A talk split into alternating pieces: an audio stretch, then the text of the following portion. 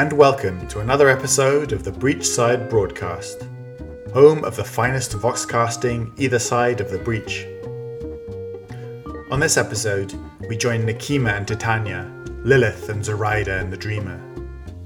Conflict is brewing, and even ancient evils must pick a side sometimes. I hope you enjoy part one of Waking Nightmare, right after this word from our sponsor.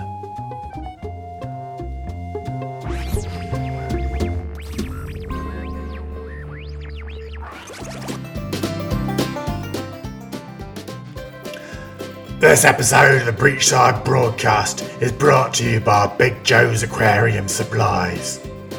Big Joe has a very special message for all the banished out there, those hideous fish people who inhabit the oceans of Malifaux. Here it is.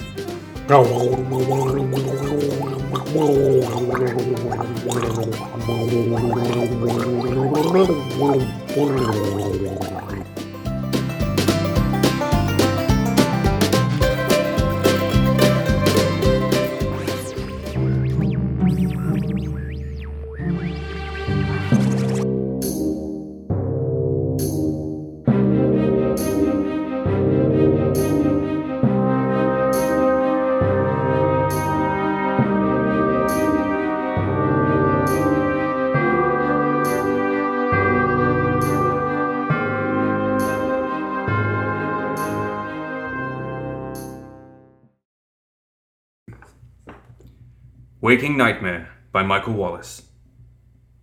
Nekima was not accustomed to humiliation. She was familiar with it, saw its value, and used it when it suited her, but she had rarely felt it inflicted upon her. To be debased, reduced to a lesser state, left vulnerable and exposed. It made her blood boil, and her fingers twitched with a desire to draw Lorelei, the sword at her hip, and cut down every living soul witnessing her disgrace. Instead, she remained motionless, bearing indignity with as much stoicism as she could muster. Welcome, Nekima of the Nephilim. Rise and be recognized by the court of Autumn. Nekima stood, feeling the mocking eyes of her audience all around her. She had visited the court only once before, centuries ago. Then the clearing was but a patch of parched earth surrounded by withered trees. Now the grass grew thick and lush under her feet. Dark green leaves blossomed on ancient trees, shading tangled underbrush. Birds and insects chittered, but kept a respectful distance from the court itself. This was a primal place, one of ancient power reborn. Behind Nekima was the letting stone, a massive slab of granite covered with runes used for blood offerings and sacrifice. Before her, atop a short hill, was the autumn throne, Two massive golden weirdwood trees, so heavily intertwined she could not tell where one ended and the other began. Around her were the ensembled subjects of the court of autumn, ancient Fae and Neverborn alike. Haughty nobles grinned at her, their empty eyes weeping tears of blood. Cowering under them were the queen's more recent recruits, some of whom she recognized as Nephilim from the various tribes. Their bodies were branded and scarred with the fresh marks of loyalty sworn. The queen herself sat on her throne, wings spread delicately behind her. She had been a creature of ethereal beauty once, Nekima could tell. Time and the ravages of imprisonment within Nythera had not been kind.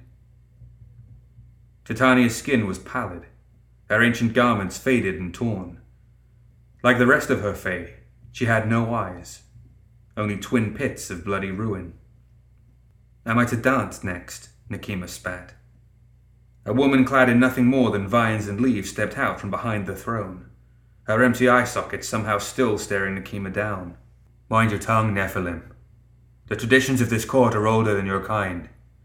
Nekima smiled back at her. And look how well they served you. The woman's garments writhed with her anger. But before she could spit out a curse, Titania shifted in her throne and raised a hand, silencing her. Ashlyn gaped in shock. My queen. Titania fixed her empty gaze upon her servant, and Ashlyn shriveled back, retreating to the shadows behind the gold weirdwood trees. Forgive my Drew. Titania intoned. My subjects are more familiar with the customs of old. Perhaps we've grown too complacent in them. Please, walk with me. She motioned to her court. Leave us. The court hesitated, then withdrew into the surrounding woodlands. Nekima felt their eyes upon her, but she offered only a satisfied smile. Such decisiveness pleases you, Titania observed. This is more the Nephilim way, Nekima agreed. Titania smiled. I admit I'm not familiar with your ways, but there is a refreshing directness to your customs. The two walked side by side, circling the letting stone, and then left the court through the open path in the forest. Nekima was not a fool. She knew the court lingered in the shadows, watching for any sign of deception on her part. It was the smart thing to do, but Nekima found the dishonesty tiring. What brings you to my domain? Titania asked, absently plucking a flower from a tree branch as she passed. Nekima's eyes stayed on the forest. When you sought me out, I offered you a pact.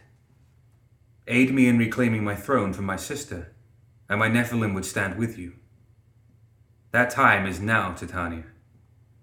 Even now she is on the move, seeking allies from our old foes. My sister is clever, and may even succeed. If she does, she will have no patience for her rivals. That includes me. And you. Titania considered the flower in her hands. This is happening sooner than I had anticipated. Sooner, I admit, than I was prepared for. Nekima held back her anger and bit her tongue. Do not try to renege on our deal now. Nekima, you are a proud warrior. I respect this. But there must always be a time for patience. To the pits with patience, Nekima snapped. My sister is preparing to march now. If we fail to act, we ensure our own defeat. She stepped in to loom over the shorter woman, though Titania did not appear intimidated. Lilith will never offer you the partnership I have. Without me, the Nephilim will never stand at your side, and you will face the changing times and the returning tyrants alone. The Autumn Queen stared back at her with her unreadable, empty eye sockets. Nekima noticed Titania was crushing the flower in her fingers, smearing the resulting paste until red stained her hands. You have a point, Titania admitted. Then aid me. Now is the time to strike. Titania turned away, staring at the open forest. She was silent for a moment, contemplative. Finally, she turned to face Nekima. If I aid you, it must be our secret. Our enemies cannot know. If they witness our alliance, it will entice them to ally in kind. Do you understand? I do, Nekima responded, her voice softening to mask it from the eavesdroppers. The Queen stepped forward. Despite the difference in height, Titania seemed to stare down her nose at Nekima. Then you have my aid. Return to your people. When I am prepared, I will contact you through the ritual I showed you when we first met. Nekima's wings flexed. Finally! Without another word, Nekima hurtled herself into the sky, soaring northward. Titania watched her leave as Ashlyn slithered out of the trees like a shadow. Prepare my boon, Titania said, quickly. Why do you suffer that one's insolence, my queen? Ashlyn asked, somewhat brazenly. Titania glared at her. Because it profits me to do so for now. Besides, she glanced northward, following Nekima's path, and her tone lightened. She and I are kin of sort. We both know what it means to have our birthright taken from us. Without another word, Titania returned to her court, with Ashlyn falling into step behind her. With their departure, the sounds of the forest returned and a single crow took wing from the branches above, heading for the coast. The sun was setting against the horizon, casting an orange glow over the sea. The open beach stretched for miles that was steadily being eaten up by lazy waves. Sitting cross legged on the stand, Lilith realized that no human had ever witnessed this place, nor tread upon it. It was pure, untainted. There was a sadness in that thought, in the knowledge that such places were increasingly rare. She shook her head. It was unusual for her to feel so sentimental. Perhaps she was looking for a distraction, or perhaps it was the shadow of the lighthouse stretching across the sand, almost as if it were reaching out to her. She had chosen this site because the structure, a monument of old Malifaux, was the only tangible landmark her guests might be able to recognize, and she was intimately familiar with the place. She shivered despite herself, refusing to think of what had transpired there centuries ago. Focus, her mind admonished her. Sitting before her were a dozen pits in the sand that she had dug and filled with ocean water. It was an offering of comfort to the creatures that now waded in those pools. Looking like a blend between fish and a frog, the creatures she knew only as the Banished stared back at her, their bulbous eyes unblinking and unreadable. Finally, the largest of the group, one who was encrusted with lumps of barnacles, turned from its companions and rose from the water to stand hip deep. It gargled, barely capable of forming words. We have considered. Lilith took a breath. It only took you an hour. We will not join you. Lilith had anticipated as much, but she wasn't finished quite yet. Why not? The barnacle covered thing dipped its gills into the water, then stood upright again. Nephilim are not trusted. Nephilim hunt us, kill us, eat us. You are Nephilim. You are enemy. That time is behind us now, Lilith said. Things have changed. The tyrants are rising, and Titania has returned. If we do not stand united, then we will be struck down. We care not about tyrants. We care not about Titania. You should, Lilith's voice deepened as she rose to her feet. Do you think she will destroy us and ignore you? Do you think you suffered under Meridian? If Titania regains her strength, nowhere will be safe. It gurgled. We do not care about Malifaux. We have other. It cut itself off and sunk back into its hole. Other what? Lilith asked. The banished shuddered in their pools speaking in this submerged tongue. The barnacled one rose from the water again, and this time his fellows from the other pools joined him. Lilith took a step back, one hand reaching for the greatsword on her back. No more talk, it bubbled out. You are Nephilim. You are enemy. The banished attacked as one, a horde of slimy bodies and membranous claws. Hissing a curse, Lilith drew her sword with practiced ease and felt a rush of joy despite herself. Have it your way. She hurled herself into their midst with reckless abandon, hacking away at fins and cartilage. Teeth snapped and claws slashed, but she danced through their clumsy attacks, disappearing from sight only to appear a short distance away, claiming limbs and heads. Bodies fell to the sand, pumping brackish blood from fatal wounds. The stink of it was awful but Lilith's bloodthirst was too great to care. Days of planning, days wasted catering to these beasts' primitive and petulant needs, all in the vain hope of earning an ally she despised. She felt more than justified in taking out her frustrations on their slippery hides. But there were more bodies than she originally expected. Sparing a glance, she spotted reinforcements rising from the waves to join their kin. They had planned to attack from the beginning. Treacherous bastard, she snarled. She was soon surrounded, and for all the dead at her feet, the banished seemed unshaken by the demise of their fellows. They rushed her, piling in to clutch at her limbs and weigh her down. Suddenly, a heavy weight buckled into her from behind, and she felt the cutting barbs of the barnacled leader pressing into her, its living garments cutting into her back. Now, vengeance, the thing sputtered out. She felt something ice cold punch into her flesh, just below her rib cage. Immediately, she heard a cry of pain as the creature stumbled backwards, its flesh burning from her corrosive black blood. With unbridled rage, Lilith summoned her power. Thorny vines erupted from the sands, tangling the fishmen as easily as barbed nets. The more they struggled to free themselves, the more their soft flesh was torn apart by the sharp thorns.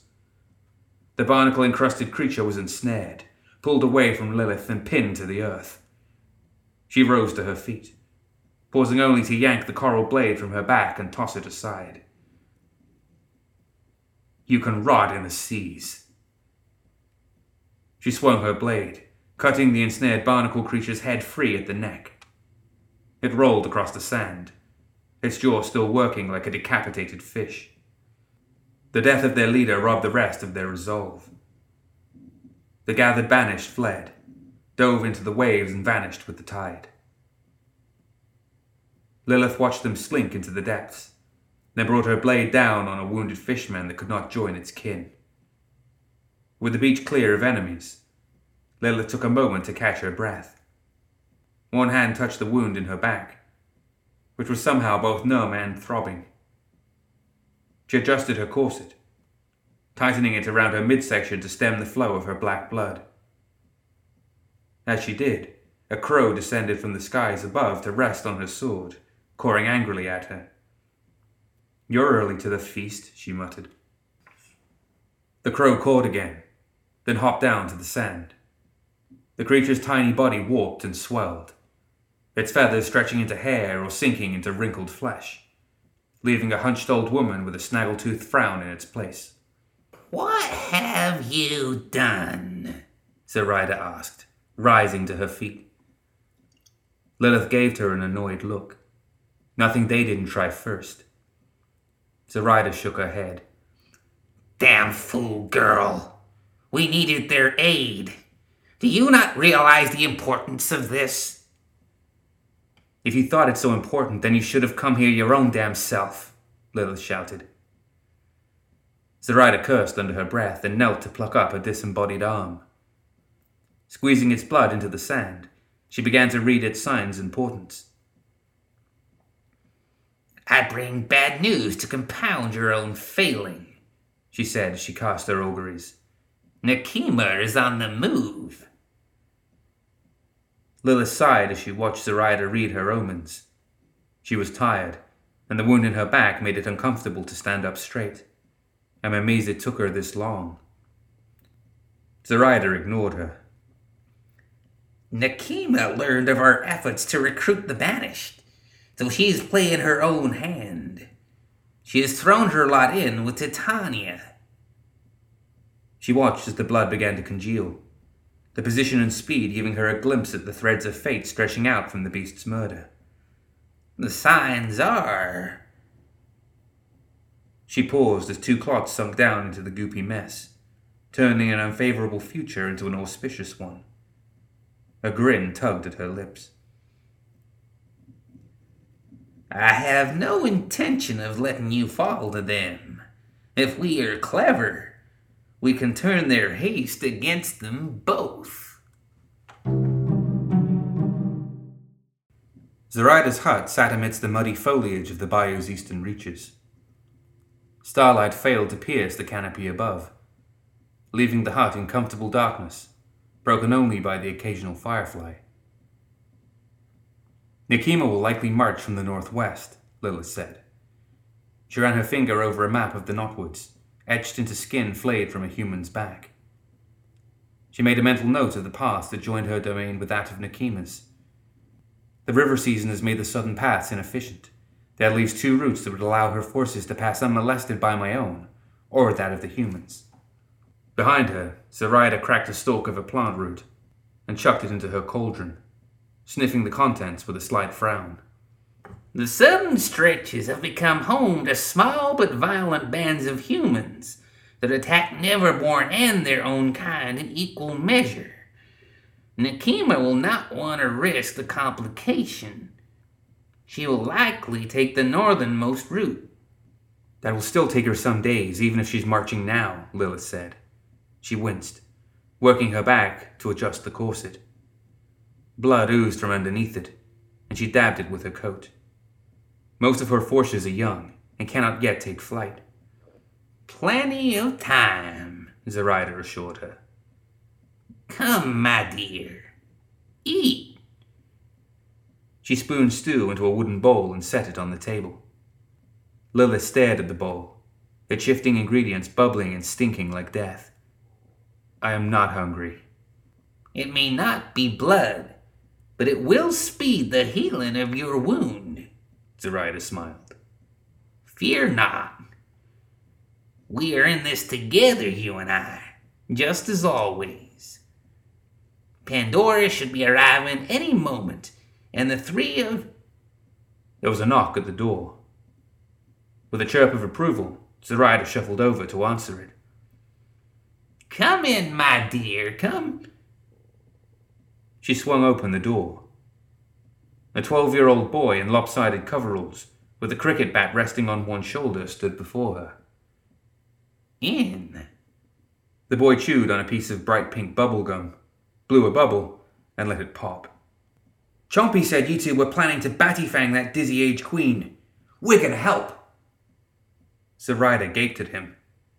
Then she leaned out of the hut and peered past the boy. Pandora was nowhere to be seen. This can't be right, Zoraida said, her eyes dropping back down to the boy. No, no, I saw it. How could I have misread the signs?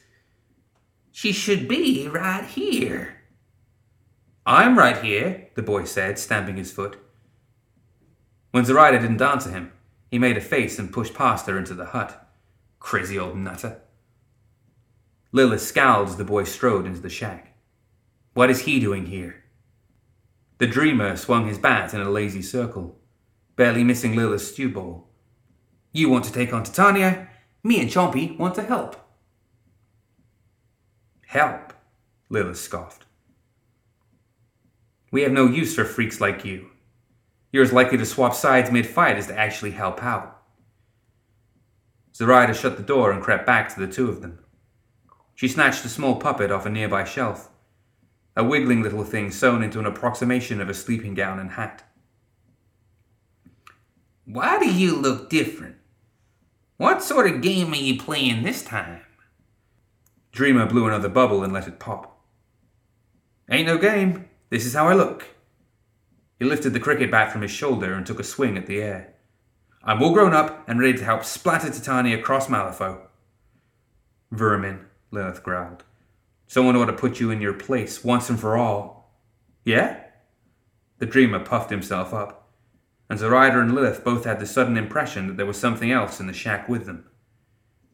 There was a sense of thick arms, rows of teeth, of nightmares made manifest but neither of them could actually see the beast. Zoraida glanced down and she felt something tugging at the hem of her dress.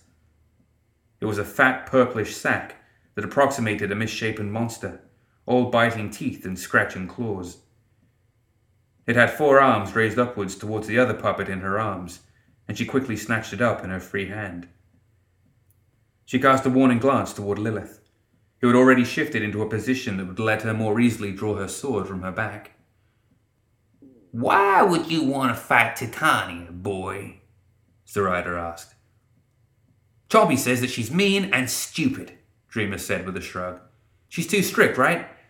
Trying to make you two follow her rules and boss you round, right? Lilith cast an uneasy glance to the space above Dreamer's head. We can manage fine without. Zoraida held a puppet filled hand out toward Lilith, motioning for her to be silent. For whatever reason, Fate has delivered this one to us in Pandora's stead. I must have misread the signs. There was doubt in her voice, but she hid it well enough. In any event, we will need the boy's assistance if we are to defeat Titania. Lilith growled. But he's. Are you denying that Nightmare would make for a powerful ally against your sister? Zoraida held up the monstrous puppet, which was scratching at her hands with feverish glee. Lilith was silent for a long moment. The dreamer popped another bubble. Fine, she admitted. But you're under my command. If you run off or try and betray us, I'll make sure you regret it, even if it's the last thing I do. Zoraida reached out and smacked the dreamer on the back of the head, drawing a surprised yelp from the boy. Mind your elders, she chastised him. Lilith snorted with amusement and used her foot to push a chair out from the table. Sit down, and we'll go over the plan.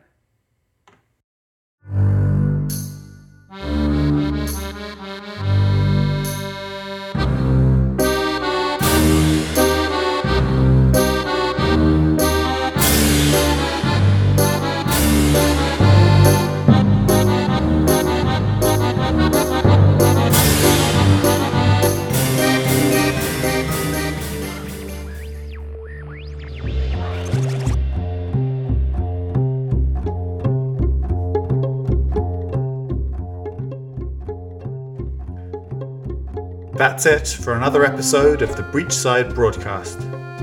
Join us next time for the conclusion of Waking Nightmare.